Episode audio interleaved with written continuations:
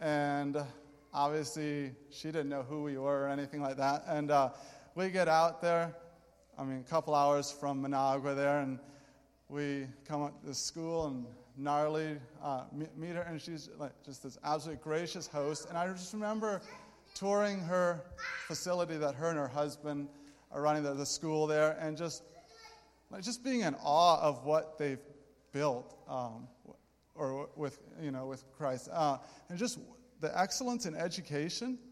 But so much more than that to all these kids, you could just see that this was a place that really lifted Jesus up, uh, and not just education. And it just it was just an, I just remember being amazed, like what they're doing there. And so, all that to be said, we're excited to have you here to hear your story, your calling, uh, and how we can be involved. So, thank you. Thank you, Brent. Good morning. What an honor to be here. It's so nice to be in the land of fried chicken, mashed potatoes, incredible cheese varieties, fry pies, amazing views, but most of all, hardworking, Jesus loving, mission minded people. Our family has been in awe to get to know part of his body here in this sector of Ohio. I can't tell you how impressed we've been with what God is doing in your lives. The way the church here is working and doing and dreaming of serving everywhere they can. Everywhere I go, I see churches. There's VBS at this church, VBS at the other. There are ministries to reach out to children. You have services where you have the one and two year olds here with you and they make a little noise, but you say, I want to bring them because I want my children to grow up in Christ. You have a vision to form the next generation to follow Jesus. And I want to tell you how special that is because sometimes teaching Sunday school takes a lot of effort. Doing VBS, oh my, with all the setups and all the songs and all the learning the different things and the crafts and whew, it's a lot of resources and a lot of time. You end up with a week and you're like, okay, VBS is over. But you know, at the end of the day, children's ministry is so precious and so important in the heart of Christ. I want to tell you a story about some people that went down to Nicaragua many, many years ago. I don't know them. But these people said, let's go do missions in Nicaragua. And they prepped songs and they went down like many mission teams do, just willing hearts. And they went down and they taught children and they taught them songs just like you do. I loved having the kids up here singing, and the fun part was my kids were singing along with them because they were at VBS at Christian Life Mennonite the other last this last week, so it was really fun. Um, but they taught these kids songs, and they did their work probably a week or two and left and thought, did we actually do anything? I I imagine they just were like, okay, we taught some songs, we did some activities, went home Okay, experience done. One of these little boys that was in that group kind of became a rebellious kid. Uh, he was the black sheep of the family. And he became quite a partier. And so when he was around 17 years old, one day, he's all dressed up on his way to this party. And he's walking and he hears this song from his childhood. And you know, when you hear something from when you're a kid, you're like, oh, that reminds me of when I was a kid. And so he stopped in front of this church where he heard that song that these missionaries had taught him so many years ago. I have a little bit of time. I'm a little early to this party. Maybe I'll just walk in and listen. And he took the time and he sat at the back of the church and he heard the first song and he listened to the second one, and he listened to the third, and he stayed for the message. And that pastor explained how he was created by Christ, by God with so much love, how sin um, leads to death, but how Jesus offers salvation through faith alone in Jesus Christ alone, and how he could be saved. And that day, that young man went forward and gave his life to Jesus because someone taught him a song and took the time to do that. Well, that young man very soon became a youth leader and a pastor in Nicaragua. And then he got married. That young man is my dad. The Lord then led my family up to the United States, and my dad was a missionary in Washington State, planting Hispanic churches, five different Hispanic churches in Washington State in the Yakima Valley. Because someone invested. The interesting thing is that while my dad came to the US to try to do all these, someone invited him to start these churches, my mother, my two brothers, and I were in Guatemala, living in horrible conditions. We lived in, a, in one room with 15 other people that were all trying to get to the US, sleeping on the floor. And someone said, went around and said, Hey, we have like a VBS, we have a children's program. And they went around looking for kids. My mom was anxious, I'm sure, to get us to go anywhere. That was nice. And um, so obviously she wanted to take us to church. So I remember this big church we walked into. I was seven years old. And I sat three quarters of the way to the back. And someone once again said, You were created by God with a purpose. Sin is, um, is, is going to take you to, to die eternally, but Jesus Christ offers eternal life through his Son. Does anyone want to go to heaven here, want to give their life to Jesus? And from that back of the church, I was like, got right up here. And then a young girl, probably 14, 15 years old, took part of us girls to sit outside and explained clearly the message. And then said, You know, there are people who share this amazing message every day. That's what they do as a job. They go around the world and they talk about this great Savior, this great message. They're called missionaries. And that little seven year old girl said, That's what I want to be when I grow up. And that never left my heart because someone decided to invest in children's ministries. Many years later, as I grew up in Washington State, I got to go to elementary, high school, college. A really fun um, thing to share with you today is as I went to college, um, as a teacher, you do your, your student teaching, right? You go do your practice with someone, uh, your master teacher. I had a wonderful master teacher. And um, just a couple days ago, I found out that she was living in Ohio. And we happened to be here visiting. And we got connected, and she made it out today to join us. And so I'm so thankful. How amazing that we could find her here. Um, people that have a heart to, to step out of where they are and go serve. And the interesting thing is, as I was um, over in going to college, someone said, Hey, in 1998 there was a hurricane in Nicaragua or Central America, Hurricane Mitch. And it caused great devastation. But as many of you guys probably know, in the midst of devastation, God does amazing things. He takes ashes and makes diamonds. He does great things. And with this hurricane in 1998, people went down to serve and do. I'm amazed because what I've seen in the American church has been people that are thinking, how can we do? How can we go? There's a need. What do we do about it? I see it over and over in so many of you. And so uh, my father at that time said, My country's in trouble. I can't just sit here. So he invited a group of people to go down to Nicaragua and help rebuild homes. They went one year, and then they went the next. They started doing medical missions, and I got to go and join them one of those years and translate. I thought, ah, Nicaragua, that's just neat to go back. But I want to be a missionary. And missionaries go to places that are not, that are places exciting. You know, I wanted to go to Afghanistan, somewhere like dangerous or somewhere exciting. And you know, I soon realized missions is not about personal adventure, it's about where God wants you. So I went to Nicaragua, did the translation, got back to the States, kept going to school.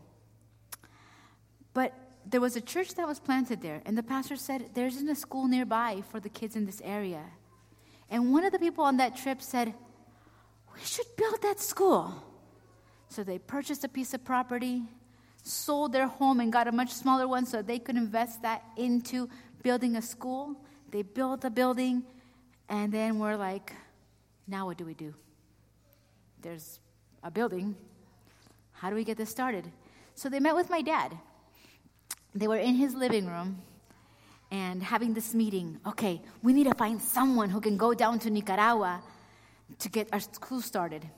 I was not invited to this meeting, but I happened to walk by their living room when they were meeting and say, "Oh, hi guys! Oh, hi Nerly, how you doing? Oh, I'm good. Oh, so you're in college, right? Actually, I graduated.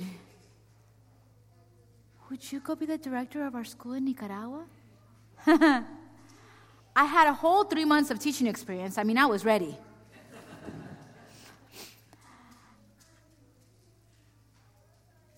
God can call you when you don't feel you're ready, right? God can call you when you feel you don't have the skills. But all you have to be is willing to say, Here I am, Lord, send me. A month and a half later, I was in Nicaragua. A little house was rented, some furniture put into it, and they said, Okay, go, start the school. It was a hard experience, though I'm from Nicaragua. I grew up here, so I felt as foreign as any of you would have felt, except for I looked like everybody. So if I messed up, people thought, What's wrong with her? Instead of like, Oh, she's a foreigner, you're forgiving to foreigners. Not so much to people that look like me down in Nicaragua. So it was quite an experience. But you know, um, God does something great when we are connected to the vine, when we abide in the Lord, right? He is the vine and we are the branches. Fruit will, be, will, will come as we abide in Christ. And God has been doing a work down in Nicaragua. I want to tell you more about it, but I want to tell you about how the church invested in my life in different ways. I had been part of mission trips before. Today, I enjoyed watching how old? How old is the little girl who's playing the piano over here? 15. I love that. And the children come up here. You are finding ways to include kids. Because as I did some research, the Barna Group says that, or said a few years ago, that 59% of our kids that grow up in the church, once they head off, they, they leave our homes at 18 years old. 59% of them leave the church as well. And that's heartbreaking. That's so heartbreaking. And so we can talk about what are all the reasons why maybe this 59% has left. But let's think about the 41% that stays. What are the things that are being done right? And this is what I found. First of all, it's people the kids that stay are ones that people in the church have invested to have a relationship with them that are not their parent. That means that it's so important for you to bring your kids here to church, but also look for another kid to spend time with. I remember some Sundays after church, I would have somebody from the. Our, our, our dad had a Hispanic church inside of the building where there was an, an English speaking church. And so what would happen is we would go to a Spanish speaking church in, earlier, and then my brothers and I would stay for the English portion. And some people would say, Hey, Abner, Bernie, Nerly, want to go to lunch with us? And would take us out and would invest time in us. I had to go, I remember, on a mission trip once. And this lady's like, Do you have clothes to go on that mission trip? I was like, Well, no.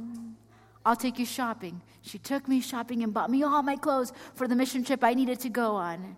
Someone said, Hey, you want to come out and paint my deck? I must have done such a horrible mess because I try to paint now and I paint horribly. I can't imagine what I did to their deck when I was 15. But they allowed me to do it so I could raise funds to go on a mission trip. The church invested in me. It was not my parents' church, it was my church. So people young people that have other adults that are part of their lives feel connected to the church. Another thing, apart from those meaningful relationships, is when in the church we teach kids cultural discernment.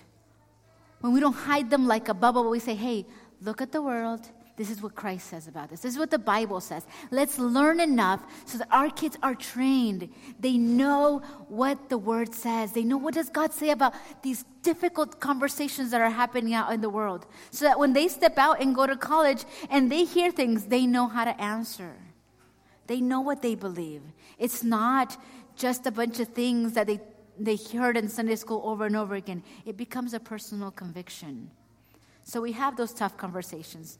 They're hard to have, but we need to speak truths into the lives of our young people over and over again. A third thing that's found in these young people that stay in church are those that they use their skills and their giftings in the church.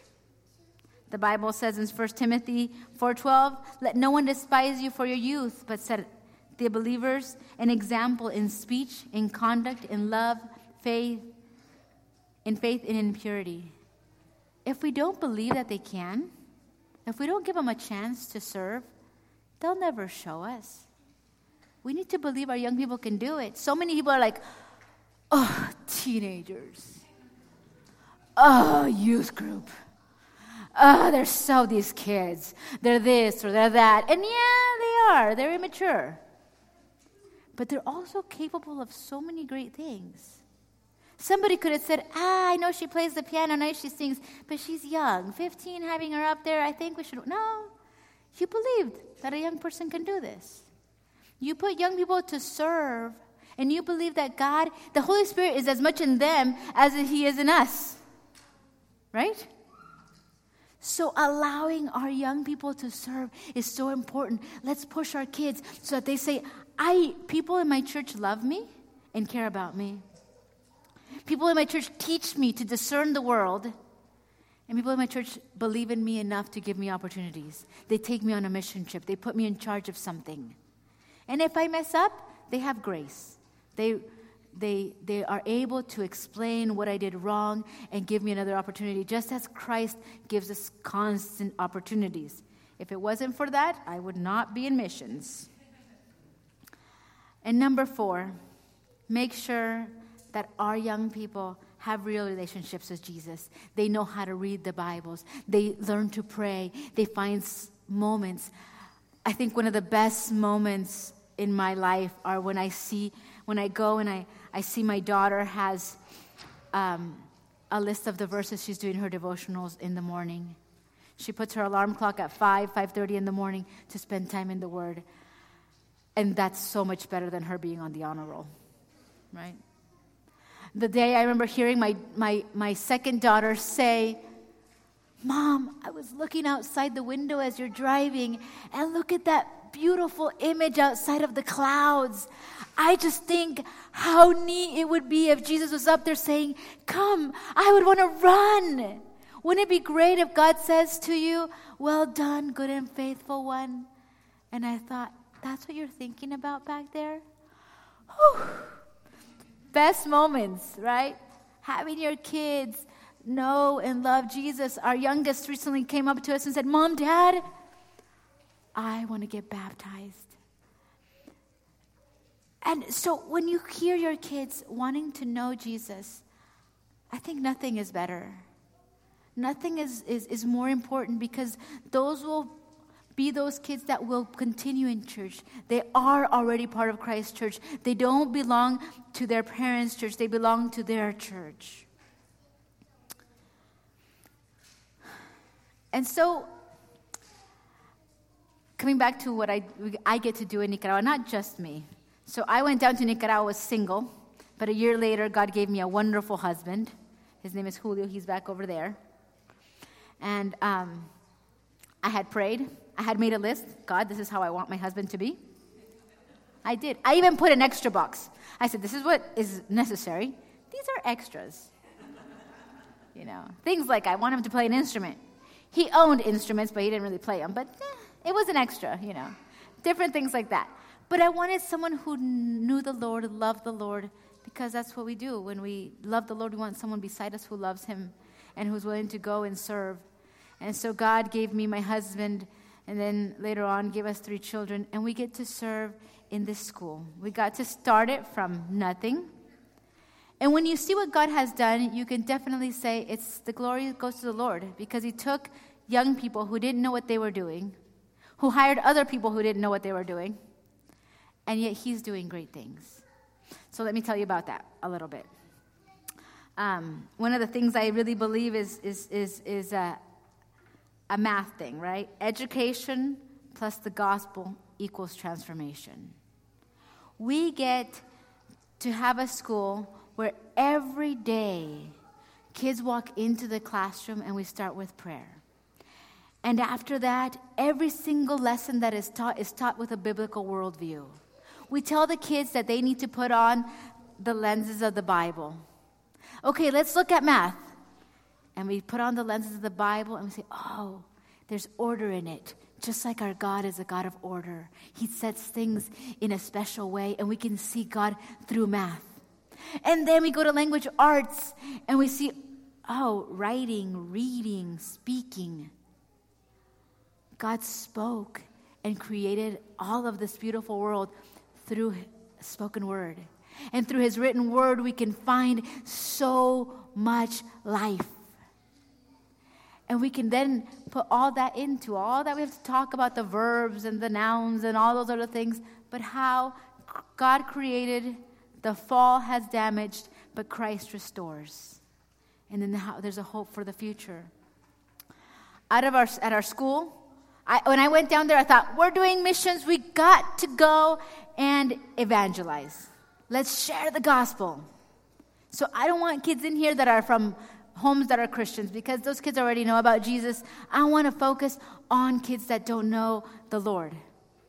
But God very soon spoke to me clearly. Said, Nerly, first of all, to the family of faith.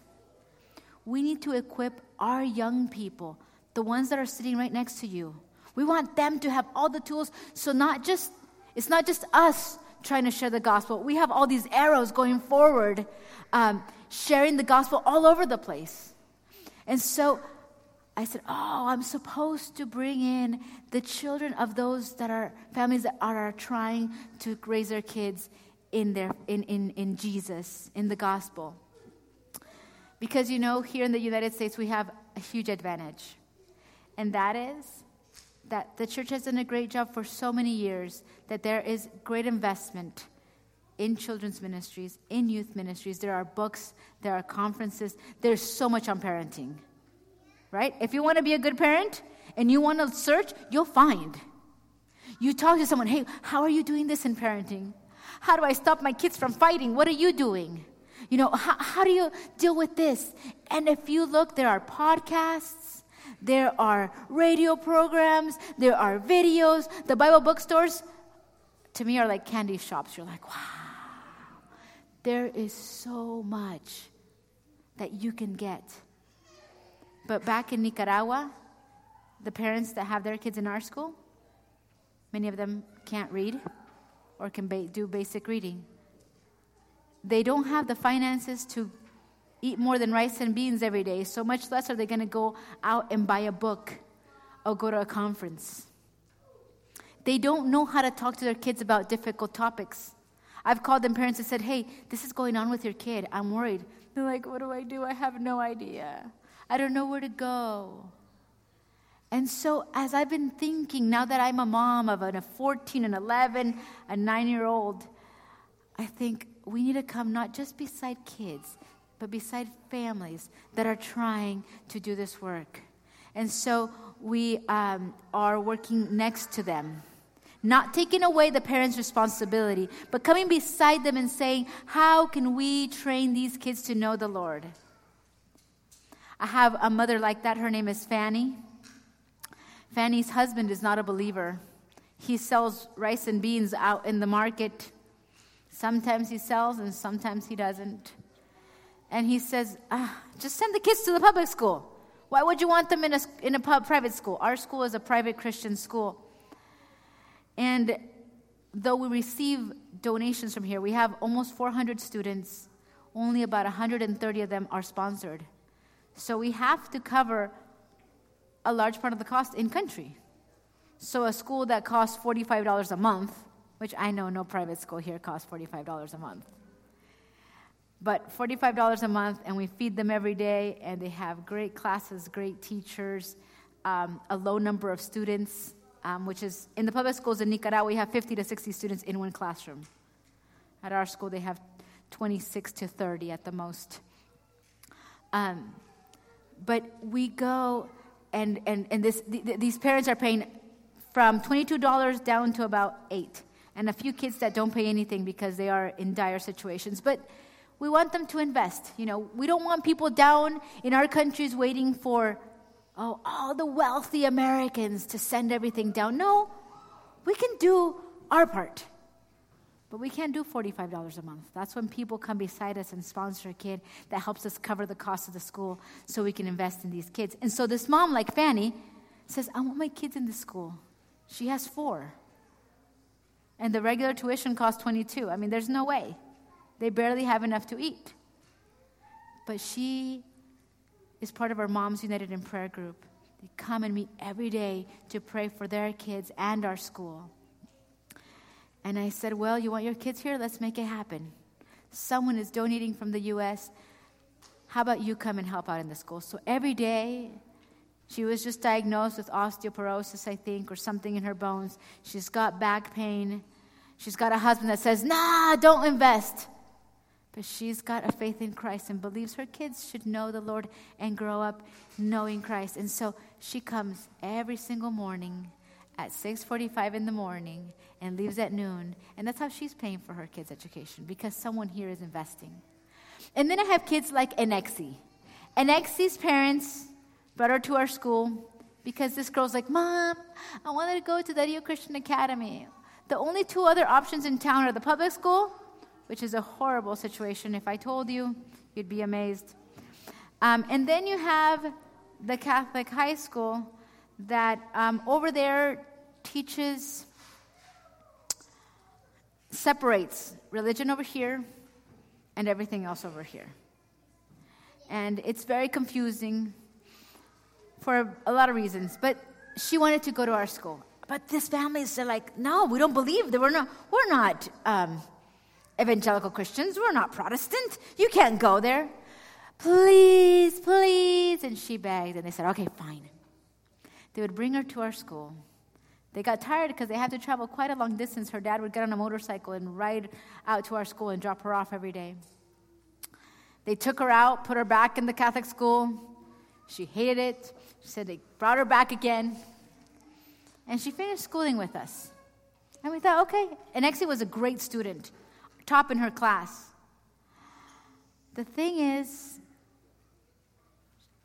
something was planted in her heart.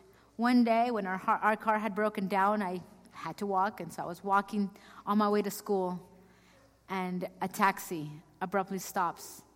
And an Exie gets out and says, Hey, directora, which means director or principal, whatever. That's how they call me over there. So, directora, I want to talk to you. Oh, hi, hi, Anexi. And she had been out of school for about a year.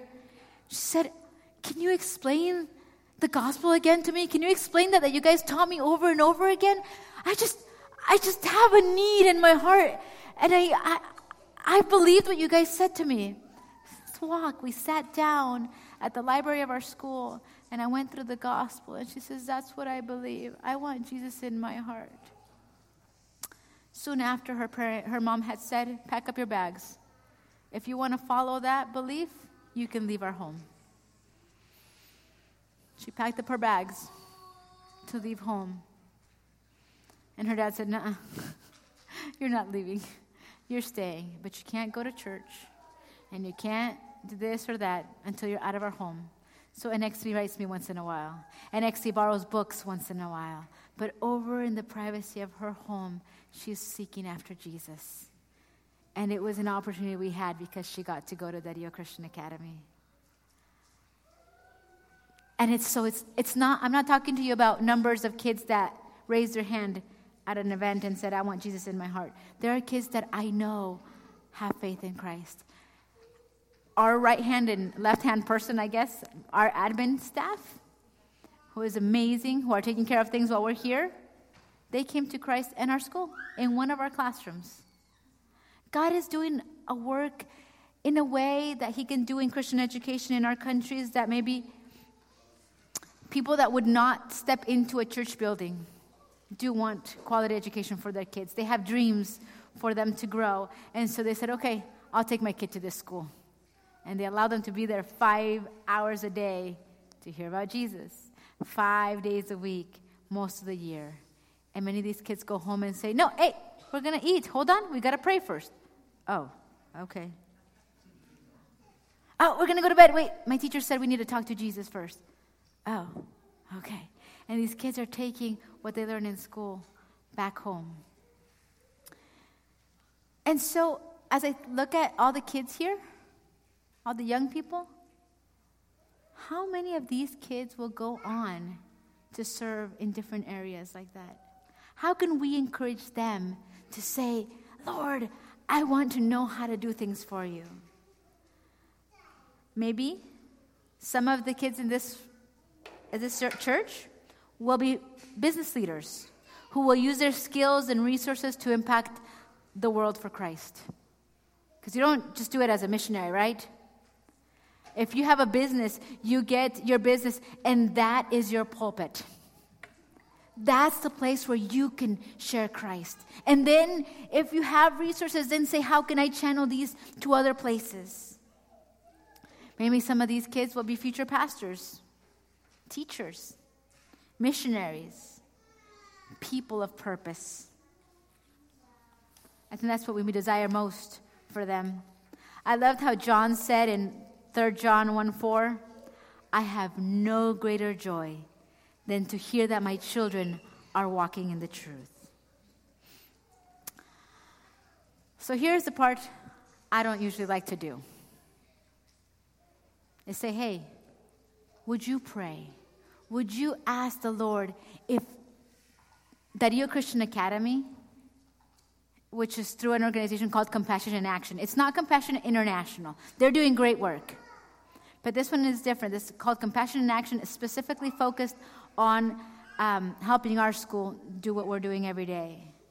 And not just impact the 387 students we have in our school, we are reaching out to other Christian schools around us and finding ways to support them so that they can do their work even better. So it's not just 385, but hopefully thousands.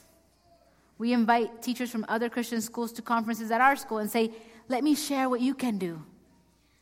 So we can't stand still. We've already received so much. We have so much prayer coverage. Imagine how, how Brent was down there and was seeking out and, and visited our school. It's so funny. I had never been to Ohio in my life. And now I feel like Ohio is kind of my other home. I like it here. But because people went down and said, Oh, let me see what you're doing. You guys don't know us very well, and yet you've allowed us to take your morning time and share with you.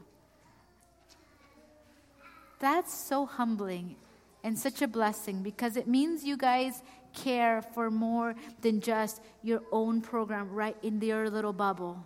You're thinking, how can we step out?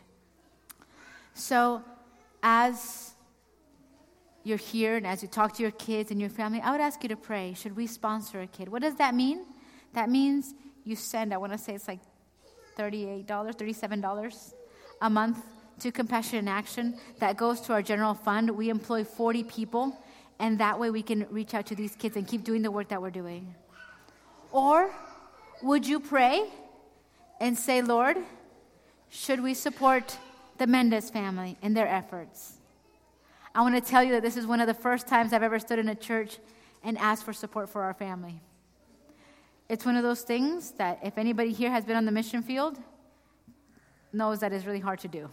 To say, hey, would you help our family? But as we've learned throughout this last season, if we want to continue to do the work that we do, we need people to stand beside us so we can care for our families' needs as well. Um, as I see in the word how Nehemiah wanted to go out and do a work for his people, he went to the king and said, Would you help me? And he asked. And as he asked, the king was able to help.